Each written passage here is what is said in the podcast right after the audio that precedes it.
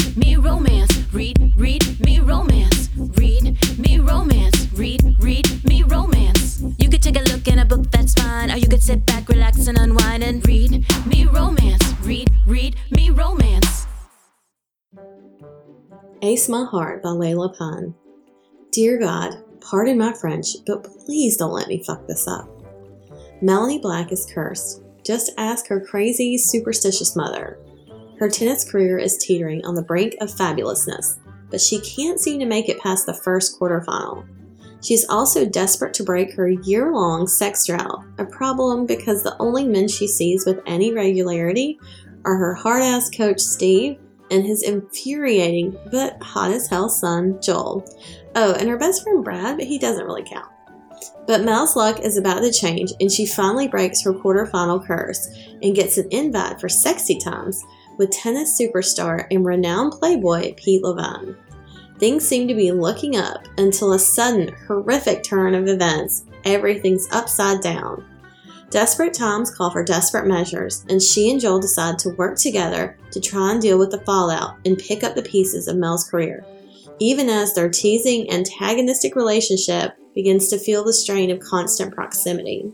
Mel's tennis career may be getting back on track, but as other parts of their lives spin out of control, things between these two are bound to become explosive, one way or another. Ace My Heart by Layla Pine is out now in Kindle Unlimited. Go grab it. Welcome back, lady listeners. Hey, lady listeners. It is a brand new week at Read Me Romance. I've been waiting all year for this book. Like, legit, since January 1, I've been waiting on Katie Wild's week. I am obsessed. I love her so much. And I love these books. Oh, my God. She's a phenomenal writer. I always say that, though. I feel like I say that every time her name comes up. I'm like, she's a phenomenal writer. And yet, we talk about this a lot, too. And we even said it last week when we were talking about, her book's coming up. We kept saying, like, she's probably one of the best writers we know. Like, she's so talented. I know, because I said...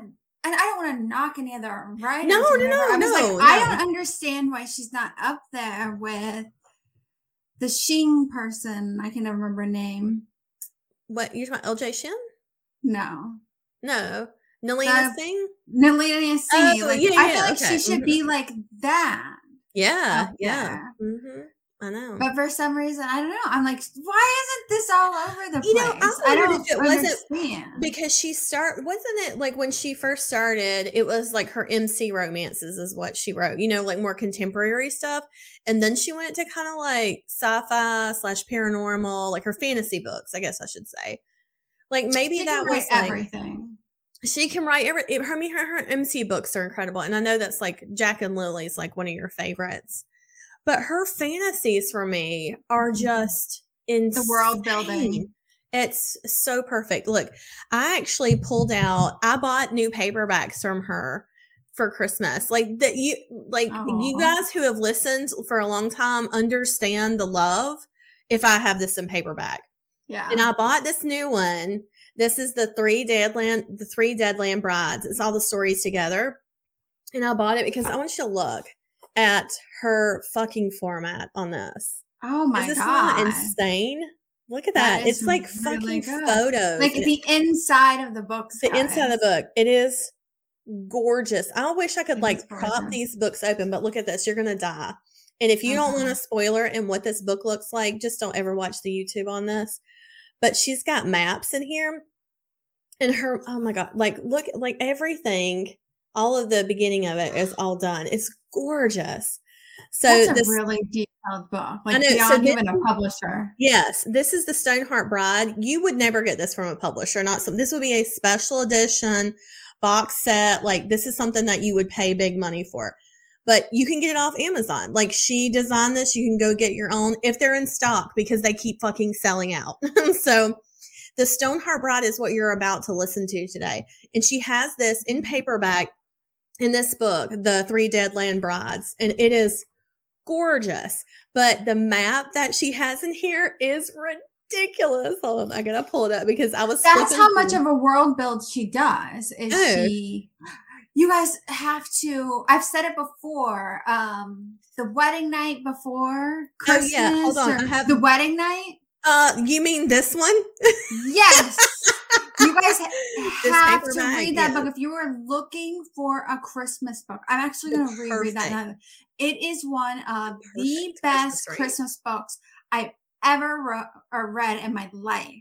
I mean, like, the hero and the heroine is just like, I can't even explain her. She's so interesting and people don't understand her, but she's in like a high position, but he can handle her. It's like he was made for her and he just knows how to, I don't know, wrap himself around her in a safe space without smothering her and letting her blossom and do her thing. It's just, The Wedding Night Before Christmas by Katie Wilde.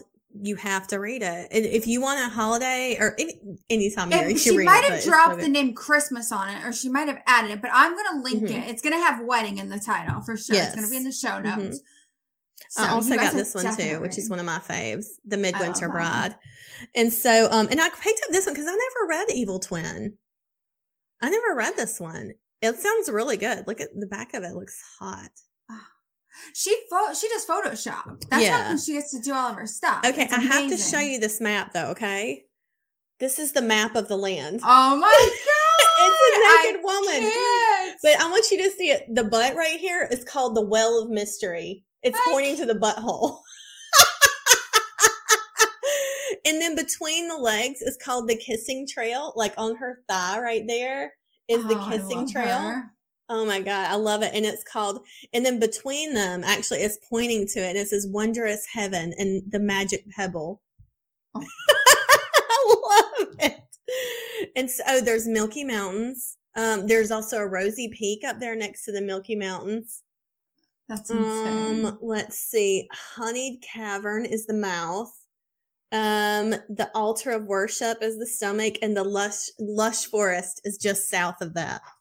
This is incredible. And it's called the Seed River. It's incredible. Oh, my God.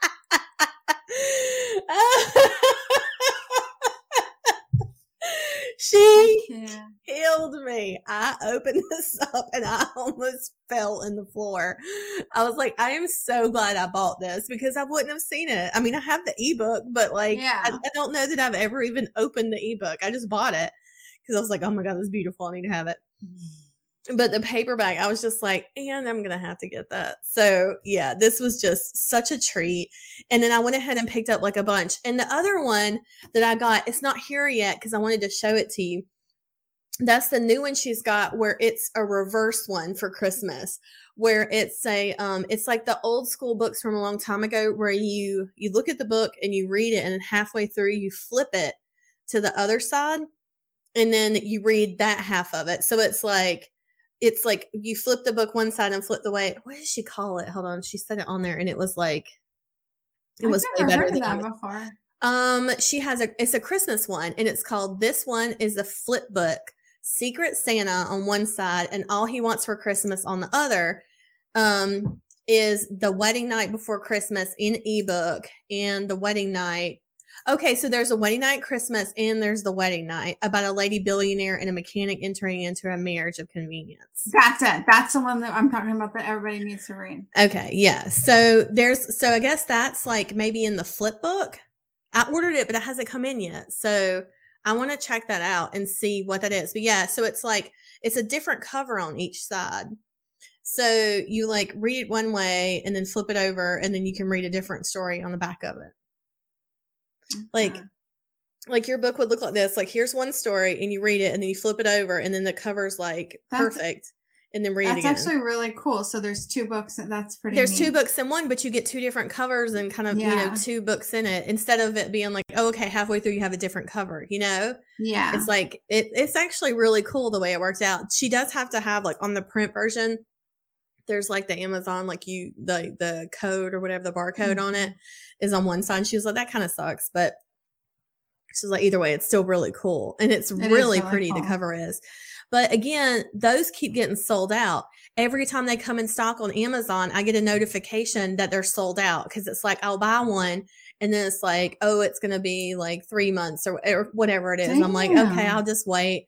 And so it came up again as she posted. She was like, back in stock. And I went to do it, and it was like no copies left. And I was like, what is going on? So I finally got it like maybe like Saturday I ordered it. And I got a notification today that it's shipping. So I don't know when I'll get it, but it is coming. So that's good.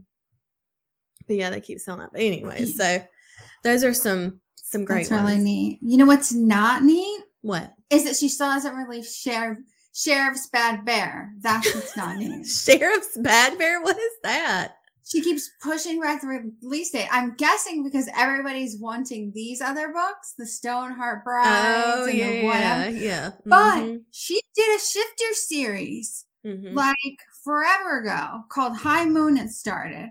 Oh yeah. Oh, that's, oh my God, those covers are so pretty. That's the one where it's like that, the girl, and it's blue and stuff. And she's in like, the bed. That's Teacher's Pet Wolf. Teacher's Pet Wolf is fucking dirty. He stalks her down. And now the sheriff was there, and he's after the other girl. I'm like, what's happening with the sheriff? What are they doing? Like, I haven't read Teacher's Pet Wolf, but I remember them. I was like, the bear shifter and the girl are in the pool. What's going on? What are they doing? I know she's got two books I think that are coming early next year. That may be one of them. The other one she talked about, it's called Just One Bed, and I was like, that's all I need to know. That's the only thing you have to tell me. There's one bed and they're forced to share it. I'm in. July 2019 is when she released Teacher's Pet Wolf. Yeah. Teacher's Pet. And now it's like 5 years later. I'm a completely different person. I went through a pandemic. I think she did too. I think that's why she's delayed on this a little bit. She's like, yeah, Melissa, exactly. That's like, what happened. We had a pandemic. Me too. So I'm sure she's going to listen to this and be like, that fucking cunt. That's the one thing you got to bring up is that, huh? Yep, that one book. After the 100 other books I've got on here for you to talk about, that's the one you got to mention. It's a bear shifter. What do you expect from me? You would tease me with a bear shifter? Mm-hmm. She's been teasing me with a bear for 3 years. And he's a sheriff in a little grumpy town. Meanwhile, I am just rolling around like a pagan shit with these barbarian stuff. Like all of these like awesome ones she's got about the winter mail order bride. Like, are you kidding me? I'm here for it. So the Deadland Brides, all of these like super sexy like castles and cavemen and wars and shit. I love it. Yes, yeah. Give me all of those, please. It reminded me a lot of I read Ruby Dixon's the Half-Orc's Maiden Bride. So, and I mentioned it last week because I downloaded it because it was on the new release post. So the new release post that you made influenced me into it because I saw it was an audio. So there was another one with Ruby's too. I grabbed that one. But this one I just listened to first because I've really been wanting to read it and I just, haven't been able to. And finally it came on audio and I was like, thank God. So I listened to it and it's so good. It is such a good story. It's really kind of like, what I loved most about it is this here when everybody is like upset at how tall and how big she is. Like, oh my, like the space she takes up. She's so sturdy. Like, oh my God, she's never going to get married. She's so tall. Like her thighs are huge. Like everybody's just talking. She tries to like shrink herself down, because she's so big. And, her sisters are all married off and she's the oldest one and she's the last one married. And her dad just comes in one day and is like, pack your shit up. I got you a husband. Let's go. And he just kind of like pawns her off on this guy.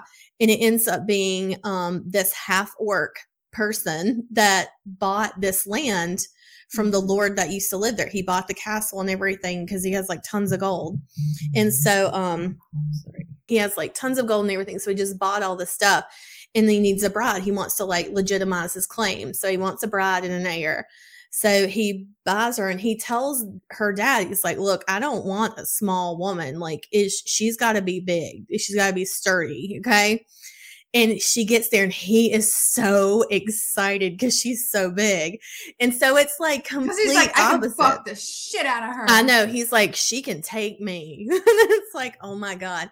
And the sex in it is like, it's really dirty. And I love it because it was like, normally it takes a lot for a sex scene to really pull me in. But this one built up to it so perfectly that when they finally had sex, I was like, yes. Like I was in it, you know? But it's hysterical because, all right, this is going to be a little spoiler. It's in the beginning, but I am going to say, if you don't want to know, just fast forward. There's a point when she meets him for the first time and she's like, are you sure you're okay with me with my size? He was like, well, what if you're not okay with my size? And they like go, you know, back behind closed doors. And he's like, would it make you feel more comfortable if you could see my cock? Like if you could look at it. And she's like, I think that would maybe. And so he pulls it out and she pets it like a puppy. And I died. I giggled like an idiot when I read that part. I was like, this is amazing. God. I died. So like he kind of jokes with her about that like through the book, but he's obsessed with her and he's just always like petting her and like picking her up and cuddling with her. And she's like, you know, I didn't realize how starved for affection I was because her mom died when she was young and their dad just was like, I need to get this person off of my land, you know, like this dependent out of here. And he just basically like kicks her out of the wagon and takes off with the money, you know. And then he tries to come back later and like do all this shit, and it's like, you know, the hero is just so perfect on how he loves her and takes care of her. And, oh, it's just, it's so sweet to see a heroine really just win at life, you know. I don't really know a better way to describe it, just because she was like kind of ostracized for her size and stuff before, and her demeanor and her behavior and stuff, and then she goes to this place where she's so accepted that she's thriving and she's happy, and she realizes how terrible her life was before. So it really is just a story of this heroine winning. And it feels really good to read about that, especially, you know, if you're a person that's tall and big and you've been that way your whole life and you're afraid to take up space. That's what it feels like with her. So it's just so great. I can't recommend it enough. It was the Half-Orc's Maiden Bride by Ruby Dixon. So anyways, but also your new release post influenced me again this week. So I downloaded 3 audios. There were Christmas audios on there. Damn, let me go see what's on there. Now I want to go see. Yeah. But the thing I didn't realize was when you posted it and explained this to me, they're like Audible originals or something. Some of them are. Yeah. The three I downloaded, I didn't have any credits. And I was like, oh, you know, I'll just buy some more credits. And I go to the books and I'm like, wait, these are free? Mm-hmm. And I just downloaded them. I had never done that before. Never. So the 3 books that I downloaded, one is called Let It Snow by Michelle Stempson that I'm reading now. I'll let y'all know about that one. Also downloaded Bright Winter Lights by Liz Maverick, which sounded really cute. It's like an enemies to lovers sort of thing. This guy has to bring a girl home for Christmas or for Hanukkah. And I was like, oh, that sounds fun and different. And then the other one's the Upside Down Christmas Tree. And I read that one and it sounded kind of cute too by Kate Forrester. But all 3 of those are Audible originals in the new release post. And I was like, well, they're free and they're all really short. Like I think the longest one is the first one I'm listening to and it's 6 hours. And the other 2 are 3 hours. And I was like, that's perfect. So I'm going to listen to those and see how they are. I'll report back. You guys can check out the new release post. I always put it, it's always floating around. And if it's from a previous week, if you scroll to the bottom of the new release post, it says go to previous week. So you can actually go backwards through every single week. I like that. If you keep scrolling to the bottom, go to the previous one, scroll to the bottom, and it just takes you back each week through all of them. I love it. That's awesome. Because, yeah, I mean, I happen to be like out of credits, and I was like, I was like, I'll just grab some, and then those were just automatically downloadable. And I was like, this is great. I might as well try them. They're short, you know. They all sound really cute, so why not? Let's just give it a little whirl. You know, a friend of mine posted up. She was reading like this Christmas book. I don't even remember which one it was, but she was like, oh, it's predictable, but that's kind of what you want in a Christmas story, right? And I was like, nail on the head. Yes, that's exactly what I'm looking for. I want predictable, sweet, and lovely. And I did listen to all the samples on here to make sure I liked the narrators before I did anything. And the ones that are on there, I think they're all dual narrators. So I thought that was kind of nice too. So, because you don't always get that with audiobooks with both narrators. But yeah, all three of them sounded really good before I downloaded. I was like, okay, good. We're going to throw that in there. Okay, so before I forget, I want to mention what we have out right now while we still have your attention, because it's a long list of what Alexa Raleigh has out right now. We have, first of all, the brand new Taboo books are out. So if you are interested in AR Taboo, if you want them really, really smutty, really short, very taboo, I cannot give you enough warnings on that Taboo label. You know, just all the warnings, all the triggers. You can go to our website, alexaraleigh.com. There's a tab for it under books that says AR Taboo. And you can click on that. And you know, if you really want to, now that I'm thinking about it, I'm going to pull this up real quick. Yeah. If you want to go to one of the books and let's say you click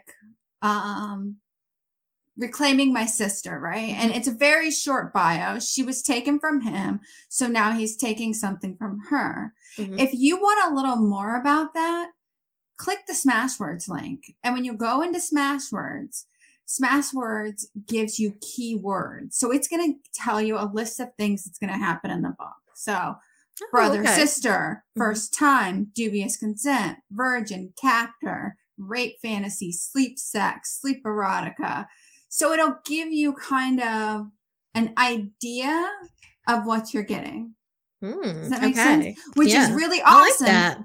Yes, because you can click tags in Smashwords, and then it brings up all the books that are tagged that from other people in chat. So if you like that and you want to keep reading that, there's more. Yes, like there's choking, there's spanking, there's everything you can think of. So, but I've been trying to get a bunch of tags on there so you can kind of get an idea of what's going to happen. Yeah, in the book. Some of the trigger warnings that may get trigger warnings. Yeah. Also, so those are the Taboo books. There's three new ones that we released. So there's 6 AR Taboos in total now, but they're all $2.99 on there, but they're very short, but they're priced for erotica. So if you've ever read straight erotica, that's kind of what you expect. They're short. That's what they all are on Smashwords, are $2.99. I know it sounds like a lot, but hey, I've spent so much money. Well, I know. You know, like when they used to be on Amazon, you used to be able to read just straight, like smutty erotica on Amazon. Most of that stuff's been banned. But it was the same way. I remember paying like $5.99 for 3,000 words, being like, I need more of these. I paid $10 to get a whole 6-pack bundle, and it was 25,000 words total. Oh my God. So you get all ridiculous of the 6 or 7 books. And that's one Alexa Raleigh book, a normal one. No. For $2.99. I was like, jeez. But here's the thing is, the audience is very narrow. So if to make it worth the author's time to write it, they have to price it higher. Because they are shorter, but it takes time away from writing like our regular Alexa Raleigh books. But, you know, like they're out there. And some people were like, it's not my thing. Totally fine. Some people were like, can you write more of these? And that's okay, too. So. Like I said, go grab those. And if you don't want those, we have more to choose from because we have a brand new release called... Well, I don't know if this will be out. Are you going to say The Grump? Yeah. It's in proof. Okay. So next week, maybe... Okay. Maybe I'll get it this weekend, I guess. Well, today's Wednesday. I'll probably have it out today. Okay. Probably. Okay. Maybe. We'll see. If not, be on the lookout. I know a lot of people asked for Frosty's story from the last book. From the Cozy Agreement, they got to meet Frosty. You were introduced to her there. She's in the book. It's called Blackmailed by the Grump. And it's so fun. Yeah. It's really dirty. It's awesome. I'll go ahead and put the link here. But I'm actually, now that I think about it, I think it will be out for sure. Okay. It's only, I got like 6 days to get it out there. We'll see. So that's out. And then also we have brand new paperbacks on our website. So, and there's two that have never been released before. One of them is the Princesses Bundle. We released that a couple years ago, but we've since taken it off the website for the past 3 years. It hasn't been on there. So if you haven't gotten in the past 3 years, then it's new to you. Yeah. So, and there's also two brand new ones. It's the Endora Royalty, which is that whole series of like the arranged marriages. So we're dropping the bundle for that now. So you can get that in ebook and in paperback on our website, or you can get the ebook anywhere, but the paperback will be on our website for purchase. And also it's called Wintry and Wonderful. It's a paperback that has 3 Christmas books in it. So there's, which one's in it? Is it Cozy? Oh my God, I just blanked. I'll have to check. But yeah, so that paperback and that ebook are being released. So not only do we have the Grumpy or Blackmailed by the Grump, we also have the Wintry and Wonderful bundle, and we have the Endora Royalty bundle that are going to go live. So you can grab those. Yeah, I'm trying to remember what books are in there. I can't remember. God, I don't know. I'd have to look it up. I know Keeping Her Warm. Mm-hmm. Cozy, mm-hmm. and something else. I don't know. I can't remember the last one. I'm totally blank because they're not those in the Wintry and Wonderful. Those aren't new. That's an older series that we had. Yeah. So that's gonna. Yeah. So just go. I'm gonna have to go find it. Mm-hmm. Well, like I said, you can. Wait, the Winter Groom. Oh, okay. The Winter Groom. All right. So those are all together in that collection. And again, like I said, we're just releasing that bundle and ebook. If you haven't purchased those books before, they've been previously released. But the Endora Royalty has not been released in ebook. The bundle hasn't. But I think all of the books in that series have been released previously. It's not anything new in the ebook. Yeah. No, there's nothing new in the book. So just some of them have been putting paperback that have never been in paperback. Because while you're doing it, when you format it for paperback and stuff, it's just as easy to do an ebook. So if it and a lot of people, if they're, when we released it, we had a lot of other releases like right now. So some people might have just missed it when it happened. So we're just putting all those out there. So make sure you check. Make sure you sign up for our newsletter, because all of this is going to be on the newsletter for Alexa Raleigh. And it's also going to be like on our Instagram and Facebook pages and stuff. And you'll be able to get links, and it will be in the show notes. So if you're listening on your phone, just go click it. So there you go. All right. Let's talk about Katie, because we have talked nonstop so far about her stuff too. I think about her. Yeah, true. So I'm going to read you the book bio for the Stoneheart Bride. That's the book you're about to hear the first half of. Flora doesn't know which is worse, being abducted by ogres who intend to eat her, or being saved by the barbarian warrior who coldly rejected her hand in marriage. Brom, the stone-hearted, had crushed Flora's every hope of a future where she was valued for herself, and dreams of a life where she was more than her uncle's political pawn. But as they ride towards home, Flora discovers that a warrior raised in the barren wilds of the Deadlands recognizes value far beyond power and gold, and that his particular kind of courtship could never be cold. This short romance is part of the Deadlands series, but is a complete standalone. So although this book is in the paperback I showed you just a little bit ago, the 3 Deadlands Brides, you can listen to it as a standalone. But if you want to keep going, in this series, she has it broken down on her Amazon page. It says the Deadlands series is the Midwinter Bride, the Midnight Bride, Pretty Bride, the Stoneheart Bride, which you're about to hear, the Midsummer Bride, and then set in the same world is Evil Twin. So that's why I got all of these paperbacks, because I'm going to fucking read these shit out of these. I'll link it all up for you guys. Yeah. So the Stoneheart Bride connects to the Deadland Fantasy Romance series, although it stands completely alone. Her last Read Me Romance story was set in the same world too, although none of the characters overlap. She does have the Midwinter Mail Order Bride on sale. It's the first book in the series. So if you want to start from the beginning like me, go grab that one. It's on sale. You can also, I mentioned the paperbacks earlier about the flip book with the Secret Santa thing. Make sure you grab that. And then there is a bonus epilogue to the Stoneheart Bride that you're about to hear in the ebook. And it has the map. which I think is worth it alone, honestly. Her giveaway this week is a $50 gift card to an online bookstore of your choice. So I love it. Nice. Yeah, I guess that's it for right now. You can pick Amazon and buy her paperbacks. Yeah. Right? Yep. Well, they're probably on Nook, too. I bet they're on Nook. I bet. So I bet my ass they're on Nook, actually. Mm-hmm. So there you go. Mm-hmm. All right. I guess we'll see you guys on the other side. Okay. This is The Stoneheart Bride by Katie Wilde. Read for you by Leah Holland. 1. 5 days ago, when Brom the Stonehearted had rejected Flora's hand in marriage, the agony that had ripped through her chest made her wonder if a broken heart was truly shredded from within. But 5 days ago, Flora hadn't guessed that she would soon know the answer. Well, she wouldn't know it, because she would be dead. But the two ogres who'd abducted Flora would see whether her heart was literally a broken mess when they tore her body apart and devoured her flesh. Which would likely happen as soon as they finished arguing over who got the juiciest bits. "I claim her plump haunch," one of the hideous giants declared, while smacking his slimy lips and tossing an armload of fallen boughs onto their fire. The other scoffed as he used his monstrous stone axe to hack at the tree limb that would become Flora's roasting spit. "What of it? She has two haunches. I'll take the second." "Have you forgotten our purpose, fool?" The first ogre spat through jagged teeth.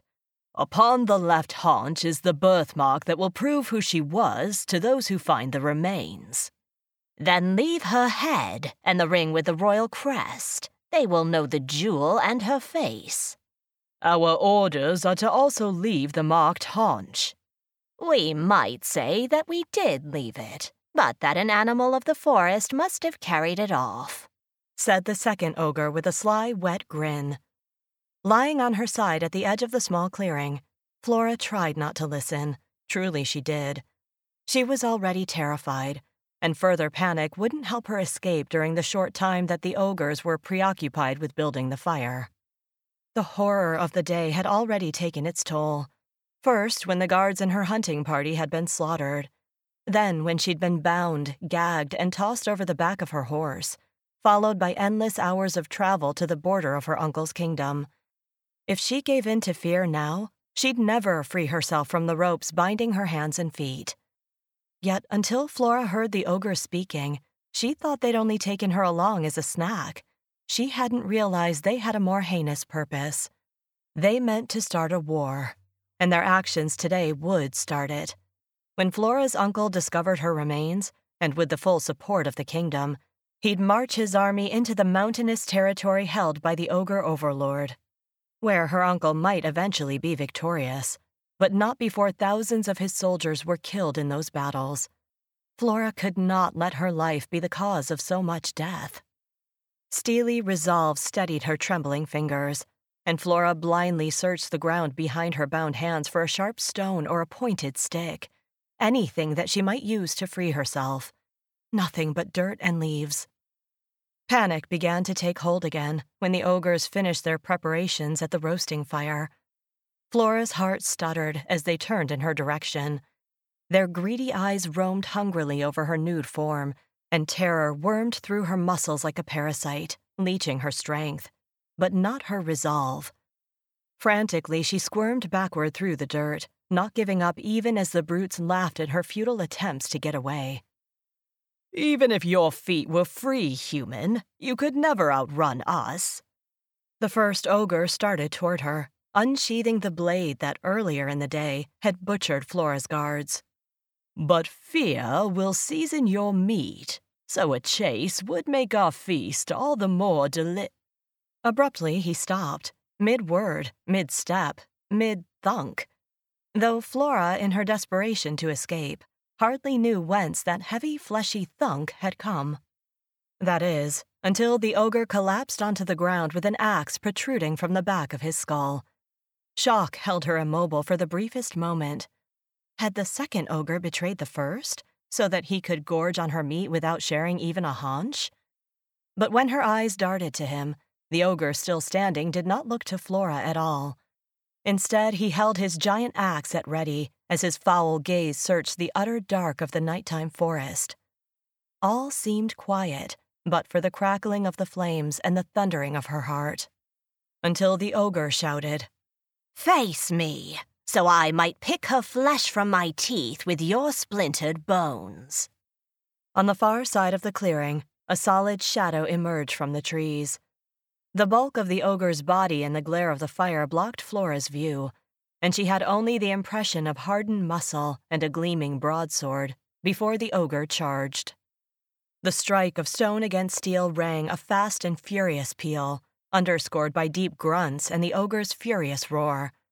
For an instant, Flora watched the battle with her heart lifting and lifting, buoyed by the hope that her rescue had come.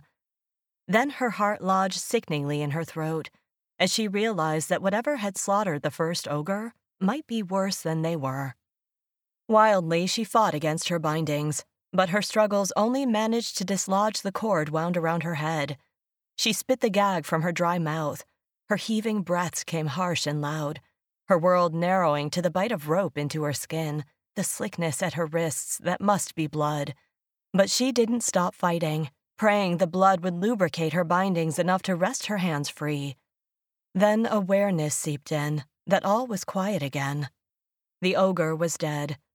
A small whimper escaped her throat when she spotted the giant's bloodied body, and then his head, the severed neck dripping gore as it was tossed aside with a flick of the other combatant's wrist. A human, Flora saw, and gave a sudden sob of relief. But her relief only lasted until the warrior turned toward her, and the fire cast its orange light over his face. A face she knew too well. Brahm the Stonehearted. Fresh agony split open her heart, a pain made all the worse because of the joy that came with it.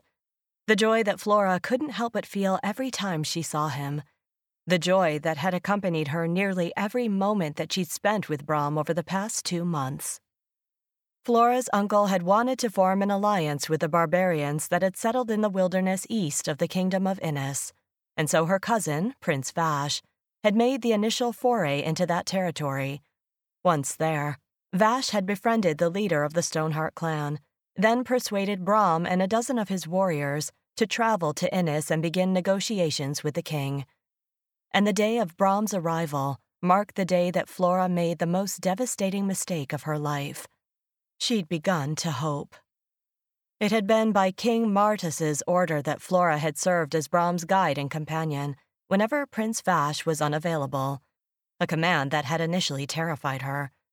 She'd long known that her uncle intended to one day marry her off to cement a political alliance, and that he wouldn't care what sort of man her husband would be, wouldn't care if he was cruel or cold, faithless or weak. As long as Flora's marriage strengthened his own position, King Martas would force her to wed. So it was with dread that she'd met the barbarian warrior her cousin brought home. Yet instead of cruel or weak, Brahm proved honorable and strong, and complete and utter fool that she was. Flora had begun to dream of a future where she might be wanted and valued by her husband, maybe even cherished by him. Never before had she dared dream of such happiness. Yet each hour she'd spent with Brahm had given her courage. Each time he'd sought her company on her daily hunts, each time he'd chosen the seat next to her at the king's table, each time she'd made him grin, or when she'd teased out his deep and rumbling laugh. Each time his dark gaze had settled on her lips, and his big body seemed filled with the same hot tension that kept Flora's senses in a constant burning grip. And in the recent weeks, as their conversations had deepened, and she'd revealed more of her private thoughts and feelings to him, the looks he'd given had appeared almost tender, as if he might have begun to care for her, as if he might have even begun to cherish her, at least a little. So 5 days ago, when her uncle had informed Flora that he intended to offer her hand to Brahm and negotiate her bride price, pure joy had engulfed her heart. With giddy anticipation, she'd waited outside the chamber where King Martas and his counselors sat with Brahm and his warriors, hammering out the details of an alliance. She trembled with happiness as her uncle proposed a marriage between Brahm and Flora in order to solidify the new ties between their people. And in a voice colder than any she'd heard from him before, Brahm had refused. But she hadn't lost hope then. Flora knew how such negotiations worked. Brahm must want something more from her uncle. And her uncle, who was convinced that an alliance with Stoneheart's warriors was the kingdom's only chance of defending against a rumored attack by the ogres from the north, was willing to give more. Yet gold, horses, and steel were all refused, and each rejection shredded a little of Flora's hope. Then her uncle had cried out in frustration, "What can I give you that you would take my niece to wed?" Each word of Brahm's reply had been ruthless and sharp, like blades piercing her chest. "Never could you make an offer for her hand that I would accept." Heart utterly destroyed, Flora had fled. Only sheer willpower had gotten her through the following days. Willpower, along with a determined effort to avoid him. It had taken all of Flora's strength to keep from bursting into tears whenever she was near him. So she'd stayed away when she could, and when she could not, she'd survived by clinging to the tattered remnants of her pride. No more did she reveal any of herself in conversations. Instead, she spoke as little as possible before escaping his presence. And never did she glance at him. Not when she might see the same look in his eyes that she'd mistaken so badly before, that had made Flora believe he wanted her and cherished her. Such a fool she'd been. Yet now, Brahm was here, and he'd broken her heart, but then he'd saved her.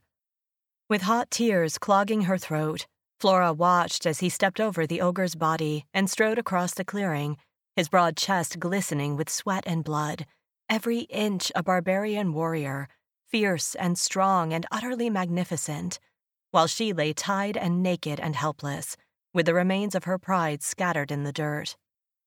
Humiliation and relief collided violently within her chest, ripping free a harsh sob.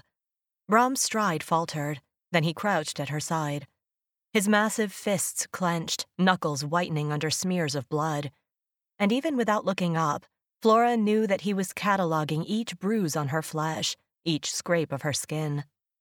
Each injury must make him furious, because even though he didn't want to marry her, even though he didn't care for her as she dreamed, Brahm the Stone-Hearted was still a good man, and rage was a good man's response to seeing anyone treated as she'd been. But at least she couldn't mistake anger for a softer emotion and fool herself again. Shaking, Flora lifted her gaze to his face. The fury she expected to see burned in the shadows of his eyes and the taut line of his mouth. Yet as his gaze touched hers, as his big hand opened as if to cradle her cheek, she saw the same tenderness that she'd been so wrong about before. Renewed misery ravaged her heart. "Don't touch me," she cried out, cringing away from his reach. Brahm froze, and it must have been only a trick of the flickering flames and the blur of her tears that made her imagine the anguish that swept across his expression, because a blink later, his face seemed carved from stone. His throat worked before he said, "Are you badly hurt?" His voice had a thick and ragged edge that she'd never heard before, yet she couldn't pause to consider the meaning of it when the question itself tore from her a sound that was not quite a sob, not quite a laugh. Was she badly hurt? No, not truly. Her body was merely bruised, so what did it matter that her heart was broken and her pride was shattered, and her guards were? Flora sucked in a pained breath, as the grief that she'd forced herself to suppress swept over her again. She hadn't allowed herself to think of the slaughter that morning, afraid that if she gave in to the horror of the memory, it would overwhelm her. "My guards," she whispered. "Did any live?" She had no true hope, not after what she'd seen done to them. Still, the shake of Brahm's head laid even false hope to rest and knotted her throat with tears again. "Were any other people killed? By other ogres, or along the way?" "They only came for you." That was a relief, for now. "They intend to start a war." Grimly, he nodded, as if the news held no surprise. Yet he said nothing more of it. A man of few words, Brahm preferred to speak through his actions. which was just one of many aspects of his character that Flora had always admired. Apparently, even while heartbroken, she admired it. He looked to her bindings and showed her his blade, silently seeking permission to cut the ropes. This time, she didn't cringe away. Instead, she savored the gentleness of his fingers at her ankles and the breath that hissed between his teeth when he saw her raw and bleeding wrists. It was foolish of her to cherish such moments, but Flora simply could not bear any more pain this night, and the gods knew she would likely never know his touch again. Though she was mistaken in that, too. When she attempted to stand, her newly unbound legs refused to cooperate. Brahm caught her before she stumbled into an ungainly heap, sweeping her up into his arms. And he was so warm. The summer night had only just begun to release the daytime heat, yet as he carried Flora away from the roaring fire and into the shadows between the trees, the events of the past hours seemed to settle coldly into her flesh. She began to shiver, her teeth chattering. With a soft curse, Brahm gathered her even tighter to his chest, his bare skin like a furnace against hers. Instinctively, she burrowed in closer, arms wrapped around his neck, her face buried against the side of his throat and her heart painfully swollen. She'd sometimes fantasized that he might hold her thus, though not in circumstances like this. A dream come true in the midst of a nightmare, and all while she was awake. A few hundred paces into a forest, a quiet nicker greeted them. Flora lifted her head. Brahm's big sorrel stallion waited, his tall and heavy outline barely discernible in the dark. Her lighter gray gelding stood nearby, and relief ballooned through her chest. When the ogres had finally stopped at the clearing and dragged her from his back, the terrified gelding had broken loose and fled into the night, likely heading toward home. So Brahm must have come across her horse going the other direction. Brahm paused beside his stallion. His voice was but a rough murmur against her hair. "Can you stand?" She did not wish to. Flora never wanted to leave his arms. Yet they could not stay here, not so near to the border between her uncle's kingdom and the ogre's lands. Brahm had killed two of the giants quite handily, but he might not fare so well against a clan. Reluctantly, she nodded, hoping rather than knowing that her legs would support her. Brahm slowly lowered her feet to the forest floor. His large hands remained at her waist while she tested the steadiness of her stance. And if Flora hadn't had evidence of his rejection, she might have believed that he lingered so long for the pleasure of touching her, and not merely to make certain she wouldn't fall again. But she knew better. "I am well," she whispered, still shivering, though her teeth were no longer clacking so violently. His expression was lost to the shadows, and his eyes were but a gleam in the night. Yet she thought his gaze must hold that deceptive tenderness, as he reached for a pale cloth that had been draped over his saddle. It unfurled into a tunic, no doubt discarded before he'd approached the ogres, since the white linen would have exposed him, whereas his darker skin and leather breeches would not. "Hold still," so that he could pull the tunic over her head. Brahm's scent suddenly surrounded her, and she breathed in the strong odor of sweat and horse, with tears starting to her eyes. For that was the wondrous scent of her rescue, of the hours Brahm had ridden in pursuit. Her throat aching with the gratitude that no words could ever fully express, Flora maneuvered her sore arms into the sleeves. Barely had her fingers poked through when Brahm pressed a water skin and a strip of dried venison into her hands. "Eat," he commanded quietly, "and stay here. I need my axe and sword." In case any more ogres came upon them, Flora nodded, not wishing to be left behind while he retrieved his weapons from the clearing, but understanding there was little choice. As she waited for his return, she drank her fill of the water and devoured the salty venison in 4 ravenous bites. "Just like the ogres meant to do to me," was the thought that came unbidden as she choked quietly on the near hysterical laughter that the day's horror had rattled free from the depths. Her breath was still hitching when Brahm returned. She could almost see his frown through the dark, felt his utter stillness when he cupped her jaw in both hands, and discovered the tears that had wet her cheeks. "Flora?" he asked, his voice oddly hoarse. "What made you cry?" "I am well," she answered shakily. It has simply been a very long day. So it has been. His thumb stroked away her tears.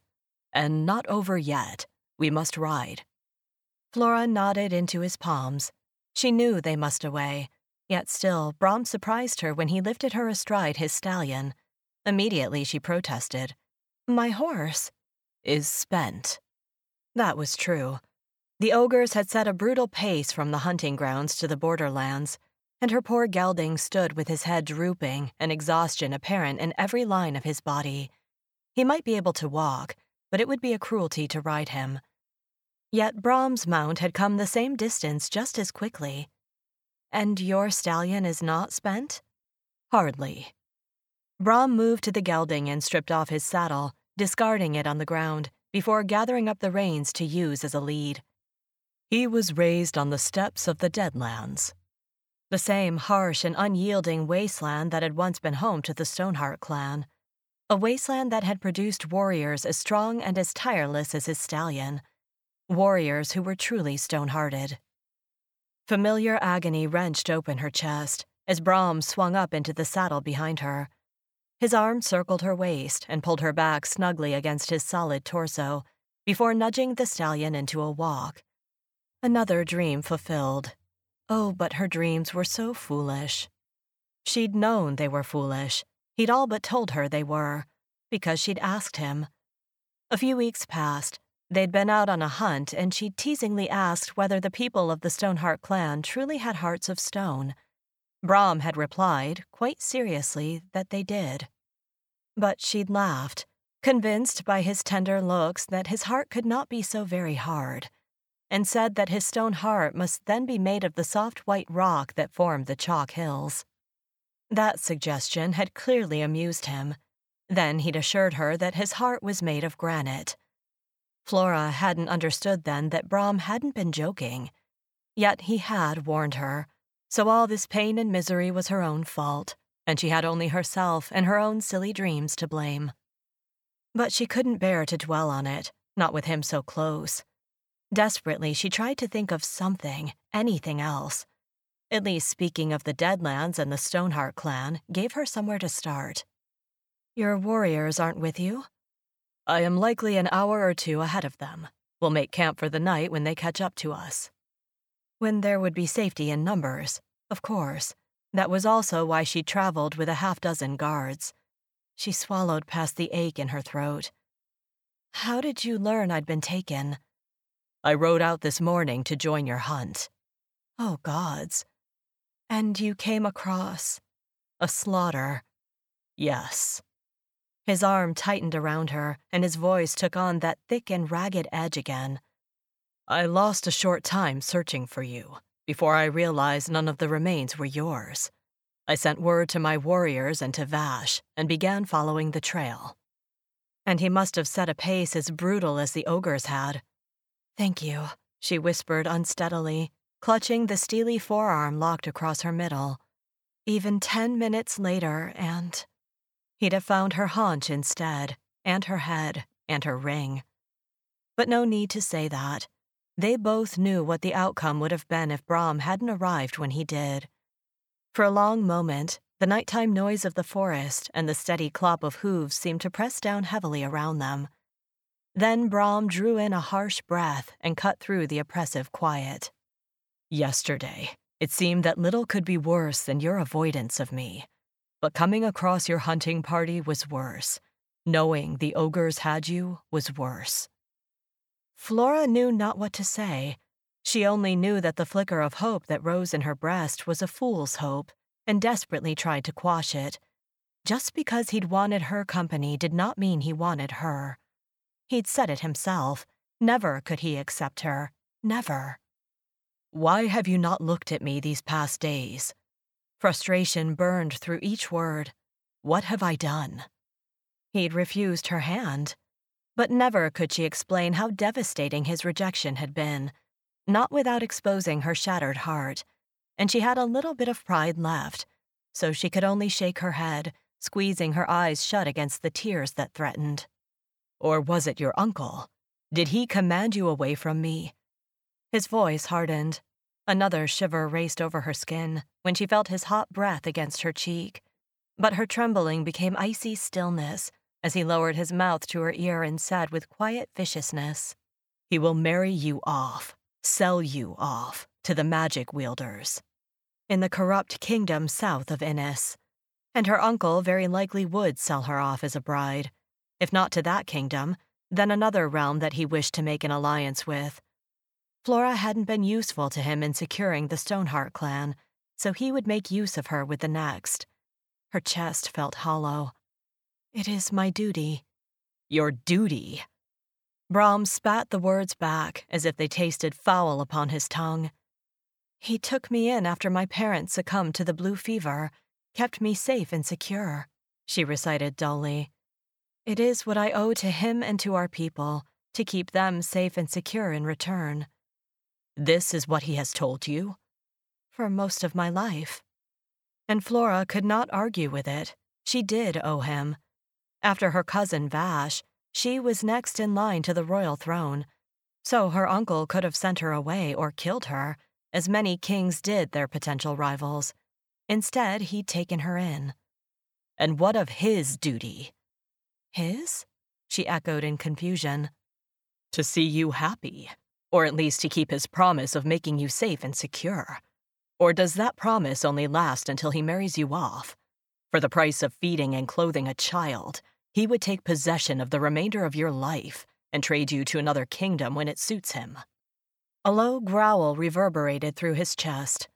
"You are worth so much more than that." Burning tears threatened to fall. Desperately, she held them back. "To be fair to my uncle, the price of my clothing is quite expensive." She attempted to say it lightly, yet her breath still hitched and her voice still broke. Perhaps Brahm recognized that she jested in order to deflect the overwhelming impact of his words, because he merely eased back, and his only response was to briefly tighten the embrace of his arm around her waist. "You are worth so much more than that." Her eyes squeezed shut. Never would she be worth more than that to her uncle. So he would soon try to marry her off again. And yet, what if she refused to marry at her uncle's, the king's, command? With that rebellious thought, a strange little hope flared to life inside her, because she probably could refuse. After all, her uncle had not taken her in out of the kindness of his heart. He'd taken her in due to the kindness of her parents' hearts. Generous and merciful, they'd been beloved by everyone within the kingdom, and their deaths were deeply mourned. So removing Flora from the royal line would have risked the wrath and hatred of the people under her uncle's rule. And Flora had continued her parents' traditions as best she could.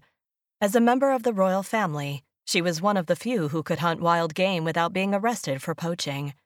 But the meat she hunted never ended up on the king's table. Instead, she brought it each day to villages and families in need. For that, she was as beloved as her parents had been, and so her uncle might not risk angering the kingdom by marrying her off against her will, or severely punishing Flora for her disobedience if she refused. Though if it came to that, she might simply leave, go somewhere else, where she could live as quietly and as happily as she could, which might not be very happy at first, not until her broken heart healed, but surely one day it would. Perhaps such a life was not all she dreamed, but it gave her much more hope than she'd had only an hour ago, when she'd seemed destined to be the ogre's feast. And it gave her more hope than she'd had even 10 minutes ago, when the future that lay ahead seemed so loveless and bleak, married off for her uncle's ambitions. By questioning what her duty truly ought to be, Brahm had opened Flora's eyes to a better future than she might have had, even if he hadn't wanted the future she'd once dreamed of sharing with him. Never would she hope for that future again. But the present was an unexpected gift to be treasured. In all the time they'd spent together, Flora had never been as close to Brahm as she was now, with her back flush against his front and her legs dangling the length of his. Her body was ensconced in his solid strength and penetrating warmth. The steady rhythm of the stallion's stride kept them rocking together in slow, constant motion. And never had Flora been so aware of anything as she was each brush of his hair-roughened skin against hers, of his heated breaths lifting delicate strands from her tangled mane and feathering them across her cheek, of the enormous span of his left hand at her side, and how his widespread fingers held her from hip to ribs, with his thumb nestled under the soft curve of her breast. Each moment seemed faceted by emotion and sparkling with sensation, as if every second was a flawless jewel that one day she might take out from the velvet box of her memory and examine. After only a short time in his arms, she was already wealthy beyond measure. Then Brahm shattered her peace when he quietly asked, "Did your uncle order you away from me?" Flora closed her eyes, her throat tightening. She hadn't answered this question before. Instead, she'd spoken of duty. But he'd apparently not forgotten that she'd never explained why she'd avoided him. Mutely, she shook her head, praying he would not ask for a reason. But he did. "Why stay away, then?" And when she could only shake her head again, he asked gruffly, "Are we not friends?" Only friends. Oh gods, that should not hurt so much. Being friends ought to be enough, and Flora knew she was a poor friend, because she wanted too much. But she would take whatever Brahm wanted to give, and she would never ask for more. "Yes," she said with a painful rasp in her throat. "We are friends." A harsh exhalation gusted past her cheek. Brahm's rigid form sagged a little behind her, as if that heavy breath had released some undefined tension within him. Yet nothing about him softened. Instead, he pulled her even closer and buried his face in her hair for another long breath before a gentle nudge guided her upper body slightly to the side, as if he wished for her to pillow her head on his shoulder. That she would do, and cherish every precious moment. With a sigh, Flora melted back against him. Yet apparently Brahm did not mean for her to sleep. "Take the reins," he ordered with such guttural urgency that Flora did not hesitate to comply. "I will wait no longer for the next winding." "The next what?" But the question died in her throat when his right hand gripped the back of her neck, his fingers tangling in the hair at her nape and tilting her head at an angle that allowed his mouth to hover just above hers. Surprise parted her lips on a gasp that drew in his humid breath, her heart desperately crying for him to cross the scant distance that remained. "Flora." Her name had never been spoken before in such deep tones that a delicious rumble echoed through her flesh. "I can begin." She knew not what Brahm meant to start, but little did it matter. Her pulse thundering, she uttered a breathless, "You can, please." The rough sound Brahm made as his mouth claimed hers was yet another treasure for her velvet memory box, though not be a jewel that sparkled and gleamed. If a gemstone, that ravenous groan was uncut and unpolished, as if freshly carved out of the raw heart of a mountain. Her answering whimper from low in her throat was a trapped explosion of relief and joy. He did not kiss her as if this was their first, soft and searching. Instead, Brahm kissed her as if he'd been waiting these 2 months for a taste of her lips and could not stop himself from devouring her in deep, hungry licks. Slowly, his hand rose from her side to cup her breast in his palm, his thumb sweeping over the sensitive tip. A quake of pleasure raced through her body. At her shiver, Brahm lifted his head. In the dark, his eyes were hooded shadows, his voice thick and full. "I can touch you like this?" "You can do," she panted, "anything you wish." His quiet growl of approval was yet another memory to tuck away, and his wish must have been to kiss her more lightly, more teasingly, or he did so merely because he wished to better gauge the effect of his touch. A flick of his tongue, a toe-curling pinch, gentle suction upon her upper lip, the rasp of calluses over softer skin. Her senses reeled under the dual onslaught of his mouth and his fingers, as his right hand held her still for his kisses, and his left ignited a raging fire within her flesh.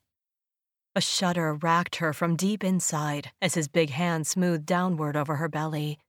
Brahm paused, his ragged breaths hot and harsh against her lips. "Yes?" Her only response was to kiss him hungrily, desperately, then go utterly still as his fingers delved under linen and found her drenched in her need for him. A groan ripped from his throat, reverberating through their kiss. Such a wet cunt, he gritted out, as if tortured by such unmistakable evidence of her lust.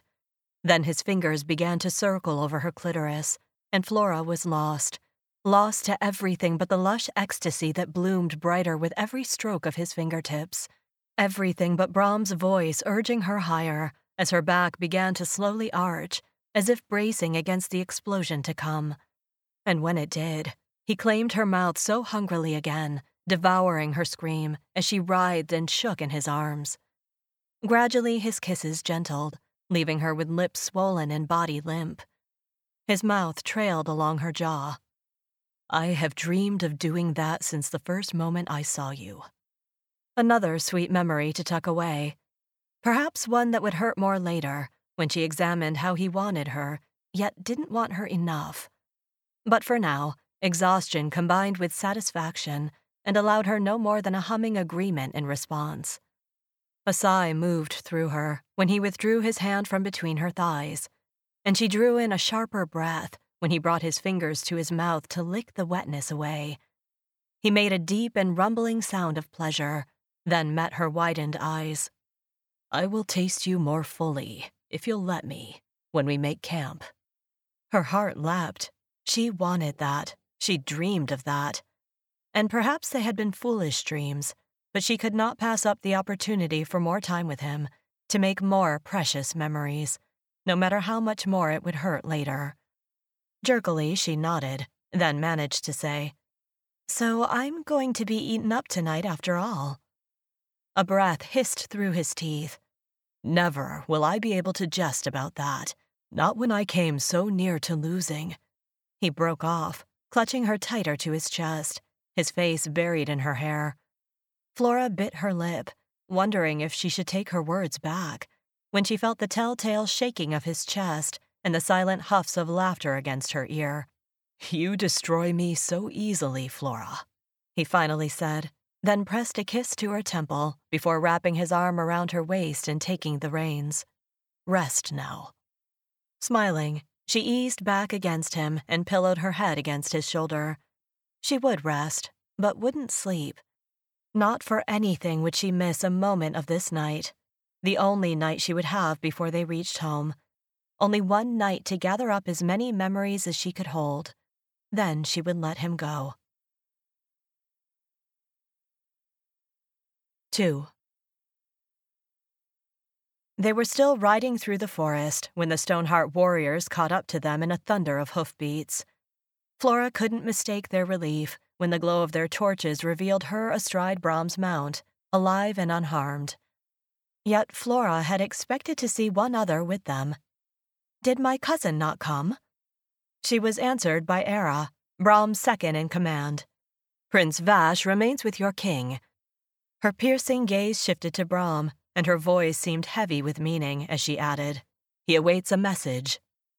Tell him that Flora is safe, Brahm said, his arm tightening around her waist as if to reinforce how safe she was. I will take her home, but let him know that the Stoneheart clan will never claim King Martas as a friend. Flora's heart constricted, but she could not even draw breath to protest before Hera had turned her horse on a tight rein and set off, flanked by two other warriors. Flora needs rest, Brahm said to the others, and was told that a stream and clearing lay not far ahead.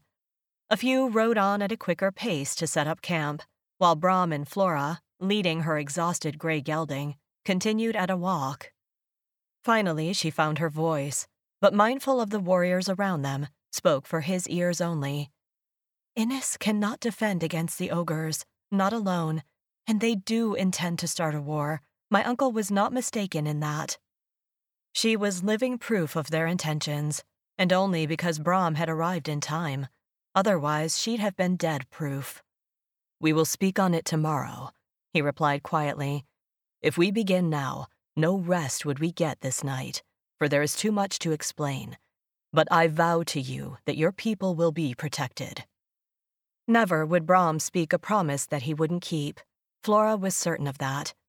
She was not so persuaded as to the other reason he gave. I did not think you intended to let me rest when we make camp.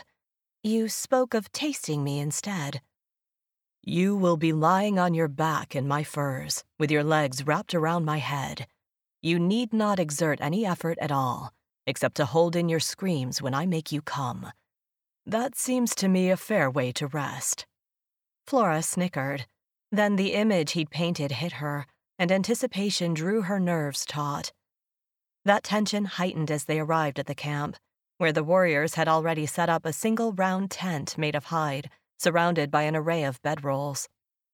Flora quickly bathed in the cool stream, rinsing leaves and dirt from her hair, and only accepted a clean tunic because it was another of Brahm's. While she sat by the fire drying her hair and eating her fill of bread, cheese, and roasted rabbit, Brahm tended to the raw abrasions around her wrists, applying a salve and carefully wrapping them in strips of linen. And each moment she was thinking of his furs and his mouth and the screams she'd have to hold in. Then Brahm rose to his feet and held out his hand. With her heart pounding wildly, Flora took it. He led her to the tent, but her gaze lingered on the bedrolls around it. They'll be outside? Except in rain or snow, we prefer the open sky. But your furs are inside. They are. How did they know to put your bedding there? Brahm grinned and swept open a flap of hide, then ducked his head to enter. They have seen me look at you. Flora had seen him look at her too, so many times. And she'd mistaken some of those looks, particularly the tender ones. But there was no mistaking the hunger in his expression as the tent enclosed them in a darkness, only broken where the firelight slipped between the seams. And when they came upon us, your lips were still swollen from my kisses. His voice dropped as he moved in closer, cupping her face in his hands. I would kiss you again, Flora. I would allow it any time, though she would only have this one night. On my mouth, or anywhere else. She felt his quiet laugh against her lips. Then there was only his mouth, and his tongue, and heat rushing through her flesh. Only in her dreams had she imagined kissing could be like this, so wild and world-consuming, so that every sensation that his touch evoked was as sharp as a knife's edge. And yet, there was nothing beyond the walls of their tent, as if all the rest of the world had vanished. Did he feel anything near to the same as she did? But he could not. How could anyone feel like this and then throw it away? Unless their heart was made of stone, as Brahm had said his was. With a sobbing hitch to her breath, she clung to his shoulders, then ran her palms down his chest, desperately touching the skin that she'd never feel again. The wonderful steel of his muscles and the roughness of hair, the rapid thrum of his heart, that beat even faster when her hand gripped the thick column of flesh straining the leather of his breeches. His hips jerked, thrusting that hot length against her palm. With a tortured groan, he broke away from her mouth, his chest heaving ragged breaths. Don't touch. It's too... I can't. His forehead pressed to hers for an endless second. I've needed you for too long, Flora. I'll spend into your hand. Then I'll lick it from my fingers, as you did mine. A growl ripped from his chest. The world spun, then she was on her back, in his furs, Brahm's mouth devouring hers, as his hands dragged at the tunic, baring her thighs, baring her breasts.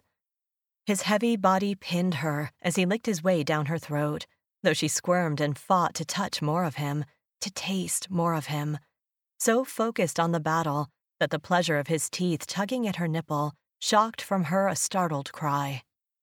Instantly, Brahm was over her again, his thumb pressing between her parted lips, quietly hushing into her ear.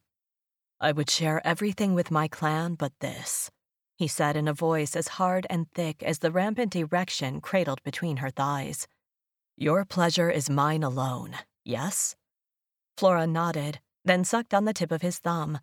Brahm stiffened above her before parrying with a roll of his hips that ground his rigid cock against her most intimate flesh. Barely did she stop her cry, whimpering instead, low in her throat. Just like that, Flora, he said huskily. Mine alone. His alone. She buried her fingers in the thickness of his hair as he returned to her breasts, desperately trying to remain quiet, as his mouth teased her tight nipples from sensitive to aching, so that the gentlest pinch of his teeth and slick of his tongue brought her near to screaming. It was both relief and torment when Brahm kissed his way lower, but he was slow, so slow, that she released his hair and skated her fingers down ahead of his mouth. Again, Brahm surged over her, bringing her hands up with him to pin over her head. He nipped at her bottom lip. Softly, he warned her, "Mine alone, Flora." She had to laugh at that. He would claim everything but her hand in marriage. Yet when Brahm hesitated, as if he'd heard the bitter note and meant to question it, she shook her head. She would not waste this night when it was all that she would have. "Yours alone, please." His gaze searched hers before he nodded and kissed her in the way that made the world disappear, until once again there was only him and her, and the havoc his mouth could raise upon her heart and her flesh. In the dim and flickering light within the tent, he was shadow and fire, burning a dark path from her lips to her stomach. And there he paused, to breathe her in, to spread her wide, so that by the time his journey resumed, her every muscle was trembling. And it would be this memory that was the brightest of all the jewels, this one, because in the instant before he lowered his head, the way Brahm looked at her seemed beyond tenderness, beyond cherishing, beyond even worship.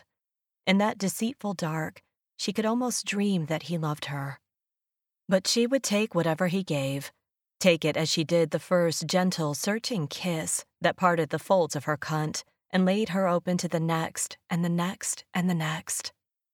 Her cries she only held back with a hand to her lips as his tongue licked and licked, hungrier with each taste, gathering her closer, gathering up more of her, until her legs were wrapped around his head and his forearm pinned her hips, because it was so sweet and so good, and she couldn't stop moving, couldn't stop twisting, as if each devastating lick unleashed a hurricane of pleasure beneath her skin. A scream built with it, and when the storm broke, even biting her fists could not contain it. But Brahm was there, surging over her again, drawing into himself everything he'd given her, his kiss deep and shattering. His hand worked between them, ripping at the leather lacing his breeches. Groaning, he shoved between her legs, grinding his cock against the sodden heat of her cunt, then stilled as his body was racked with violent shudders. Hot seeds spilled over her lower belly. Suddenly laughing into his kiss, Flora wrapped her arms around his heaving shoulders. When their breathing eased, Brahm lifted his head and gave her an abashed look.